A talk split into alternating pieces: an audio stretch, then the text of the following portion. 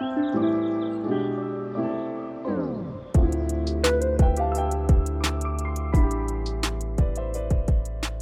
uh, I'm Dr. Qureshi.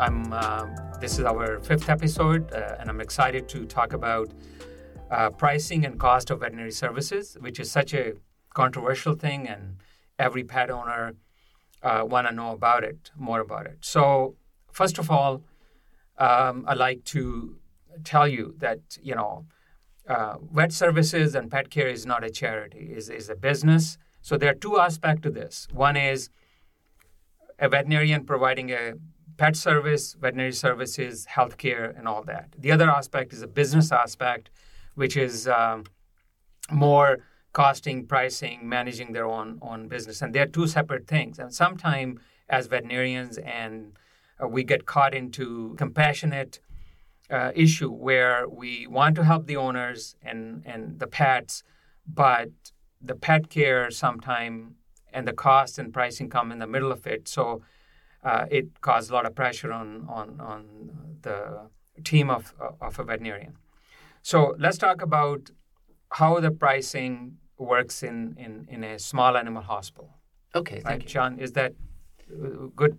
Yes, good I'm- area to start with. Yeah, we would like to know um, yeah, how those individual costs are determined. Uh, You know, what goes into each service uh, and the cost associated with it. Oh, okay. So first of all, in, in small animal practice in Ontario, most of the veterinary hospitals or the uh, the the owners they take their uh, pricing from uh, the OVMA fee guide, which is the Ontario Veterinary Medical Association fee guide they publish every year, and that's a very complex process, and a profession does that for them, and some vets just take that and then apply to their hospital because all the work is already done for them that's an easier way. If if you ask an average uh, pa- uh, hospital owner uh, how you cost and how you price and everything, they have no idea. They they just they know the work is done for them and they're up. But you cannot follow that totally because that's controversial. That's price fixing. You can't do that. So some vets, what they do is, for example, in Toronto area, certain area where the cost is high of providing the veterinary services, they go either the OVMA fee guide or go a little bit above. Uh, and some other rural practices, they go a little bit below, and some go in the middle because they want to be competitive because it's a business, right? So you have to be competitive to uh, other practices. So it's, it's, um, it's no um, you know rhyme or uh, to like how you price a veterinary practice. But ideally, if they follow the costs and follow the proper method, what it costs for their businesses and then price them is a complex process and and you cannot pay enough for a vet service or run a hospital. And vets are already undercharged in my opinion. I've seen over the last 30 years they're already undercharged so that's the way the pricing in ontario is determined in my opinion and i've seen it a lot of the vets do that and and that's kind of uh, never been brought up okay Do you know Do you know why vets tend to undercharge and like how widespread that kind of issue is? Yeah, uh, good question, Sean. Because they they don't value their time and service and the team that provide the service and everything, and they think, think that when they go to vet school, when they graduate, when they come in a hospital, uh, they are in there for providing a good care to the pet and look after the owners, uh, you know, and and it, is is a is, the reality is that the business need to be run. There are certain costs to the business, so they have no education. They don't have no knowledge. Uh, they never learn when they when they um, start the practice. So so they always try to help the owner, help the pet, and they don't know what the cost and the value of the service is, and that's where the undercharging happens. Yeah, and I think that's something actually we, um, you know, being in a marketing agency, we we experience is, you know, like you said, uh, veterinary clinic owners, um, they may not understand the business aspect of it. They've they've gone through the education Right. um, to care for their animals, uh, for for animals and for you know all of our pets, and uh, when it comes to running the clinic itself, that business operations side, um, they're a little bit you know uneducated. Um, and I, I assume like that's where you had mentioned that the fee guide comes from. Is this is that kind of a tool to help uh, veterinarians, um, you know, kind of price their services fairly? Exactly.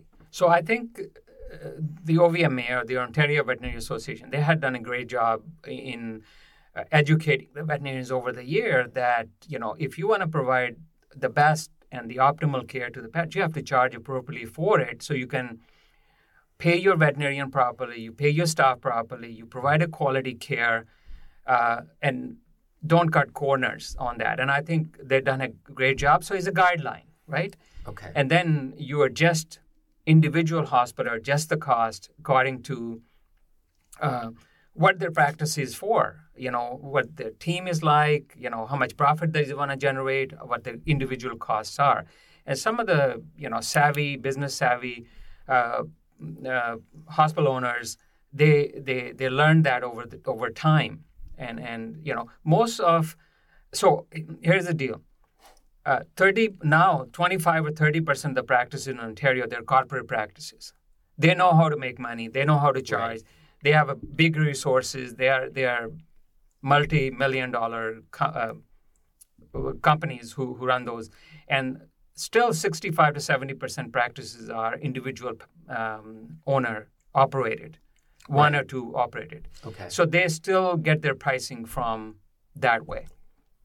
Okay. Okay. So, so that, that that's what it is. So now let, let's talk about when you as a client mm-hmm. spend a dollar. Do you know where that goes to? You think maybe the vet is driving a BMW or a Mercedes and and all he's taking all, everything home. Do you know where that goes? No, I definitely don't. I mean, I see the clinic. Um, you know, I know the medicine they have. Right. Um, we don't necessarily know how much the medicine will cost the clinic before they provide it to us. Okay. Yeah. So here's the deal. One dollar you spend at a vet hospital, thirty to thirty-five cents out of a dollar goes to the cost of goods they okay. buy, drugs, foods, any supplies, and everything. Okay? okay. An average but it's going up like anything else. Oh, right. Right? Of course. And then 20 cents is on the veterinarians. And then another 20 cents on the team. That's nurses, uh, receptionists, and other team members, right? So you're looking at already 70, 75% on costs and your HR cost or, or the human resources cost and everything. Mm-hmm. Now you're left with that 20 to 20, 25% margin. You have to maintain facility. You have to pay your rent or mortgage. Uh, you have to pay your bills, and you have to the uh, the hospital owner has to get return on their investment, what the money they have put into the hospital. So now you can tell me how much is left to spend on anything else is, is, is very low. So I think there's a lot of misnomer there that, you know, um, you know, vets gouge and they overcharge and everything. But if you look at the cost of running a pet hospital um, and providing you the best care and best service for it, that's where your money goes there. And, and people have to understand that they shouldn't be putting too much pressure on, on the hospital team because they're trying to do their best job Mm-hmm. But yet, certain costs they have to bear and they have to recover those costs there. So nothing is for free. It's a business. Of course. Know what I mean? But one thing I tell you over, over the years and experience and uh, in being in that profession, whoever is in that profession, they're truly pet or animal lovers. Otherwise, they won't be in that profession. of course. You probably noticed that with dealing with your own veterinarian because yes. they go into this profession thinking they're going to help the pet they have those dreams and everything. But the sad reality comes also there's also a business. Mm-hmm. So, you know, sometimes they get undue stress they take because they cannot differentiate how to help a pet. People don't have money and and that that balance they have to do among among their team. Okay? Right. So when um because um, they obviously um, the the fees that that veterinarians charge like they vary so much and you touched upon you know why they charge different rates um, and I know sometimes, um, you know, sometimes we shop on price, some, and whether that's for the lowest price or we just assume that the higher price means higher quality service. Uh, it does sound like that's not necessarily something you can go by with veterinary care. Um, with all this uh, uncertainty around uh, what the clinics charge, uh, what can consumers, well, pet owners do? Like, how do we decide on like where we could find good veterinary care? I, I think that's a valid and good question. Uh, you're absolutely right. Not always a high price mean high quality of care, and not always low price mean a low quality care. I think you have to compare apple to apple. I, I think the confidence of a pet owner goes on the veterinarians. Okay. You know, if if that veterinarian is ethical, is genuine, is giving you sincere advice, there's no hidden motive or anything like that. I think most of us we go to a pet hospital because they treat you well, they treat your pets well, and all that. But to answer your question, uh, I think you have to, as a, as a consumer or as a pet owner, you have to compare apple to apples. For example, mm-hmm. a, a, uh, doing a, a spay or ovariohysterectomy surgery, you get a quote from one hospital, you get a quote from the other hospital, and you quote from the third hospital. Just mm-hmm. compare that, what's included in it. Mm-hmm. And you will find there's there's a lot of difference. Some people suggest a spay, two hundred fifty dollars, and some say they break it down for you and say that includes this. And I think you should. The quality comes from what they provide you. Okay. In in, in our business, there's also upselling. of course. Like in any business, because it's a business, right? I uh, actually I have this to to say from um, my own personal experience when we had our, our youngest dog spayed or neutered. Sorry, Archie um, one of the services that they they they suggested or like didn't require, but it was a, a laser neuter. Right. Uh, I believe it's it's cleaner, less scarring, quicker healing, something like that. Obviously, much more expensive than traditional neuter. Um, but I think that's in terms is you know it was an option that was shown to us. That's a that's a baloney. that's that's that's totally uh, unmarked for. Uh, in, in, our hospitals, uh, we've been I've been using laser for 25 years. Okay. And I never charge extra the client for laser surgery because it doesn't mean that you cut with a blade or cut with a laser. It's the incision you're making with that and you're doing the surgery. Yes, the machine costs a lot of money, but that's part of your business cost, right? You shouldn't be charging people for doing extra. For, that's a business decision they have taken, which is, I think, is a poor marketing and poor business. You shouldn't be charging extra fee for the laser. You should bundle it up. That's my opinion, and that's what we always have done it. Okay. Yeah, you should tell the client very transparently what includes in, but laser extra cost for laser surgery is mean nothing. Okay, uh, good to know. Um, you mentioned getting an estimate for you know, especially yeah. for a major surgery from multiple right. clinics. Um, is that a good practice? Like, is, are are clinics okay? Like, to, to say like you're going to shop around? Um, is you know is it good to try to get multiple um, uh, estimates yeah. for these major services? Yeah. I, I mean, don't take me wrong. I, I, think traditionally we are loyal to one hospital. We've been going there for generation. Our mm-hmm. parents went there. Our grandparents went there. When I started in the practice I worked in, people used to come to me. I've been coming to this hospital. My grandparents used to come. My parents used to come and everything. Right. But things have changed mm-hmm. over the last 10, 15 years uh, as a consumer, certain services become commodity. Okay. Spay is a spay, neuter is a neuter, and who does it and how much they charge for it. People are already shopping.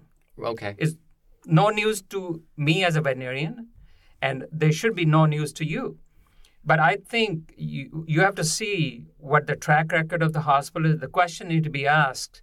I think that that that topic is lengthy itself that I don't want to hmm. spend too much time on it. But if you trust your veterinarian on their judgment and you have a relationship, stick with that and get. Hmm. But if you think that your budget doesn't allow and you don't trust what they're telling you, then shopping around is not. People are already shopping for different products. They go to different clinics for heartworm products. They go to spay or neuter one clinic and then they have the vaccination at the third clinic.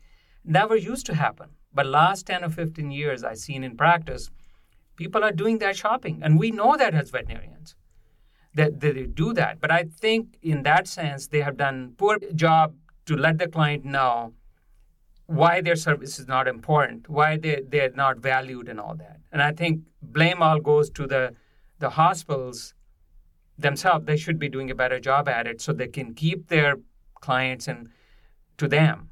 Right, right. I mean, if you're going to be charging laser surgery separately, people say, I don't want laser, I want the other way. There's not much difference.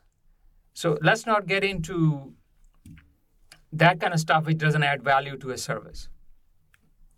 Okay, so I, I think that that's the only thing I like to mention price and cost, but there, there's a lot of subsectors of this topic that I could discuss in future episodes. Uh, I'm very enthusiastic about about this topic because a lot of the time pet owners and the vet practices they, they, they battle between the pet care and associate that with the business decision a pet hospital is doing. And and it's very exciting to talk about that, but I can go over more. Of course. Thank you. Thank you. We really appreciate you sharing your, your experience with us. This is truly the business of pet care. Right, right, right.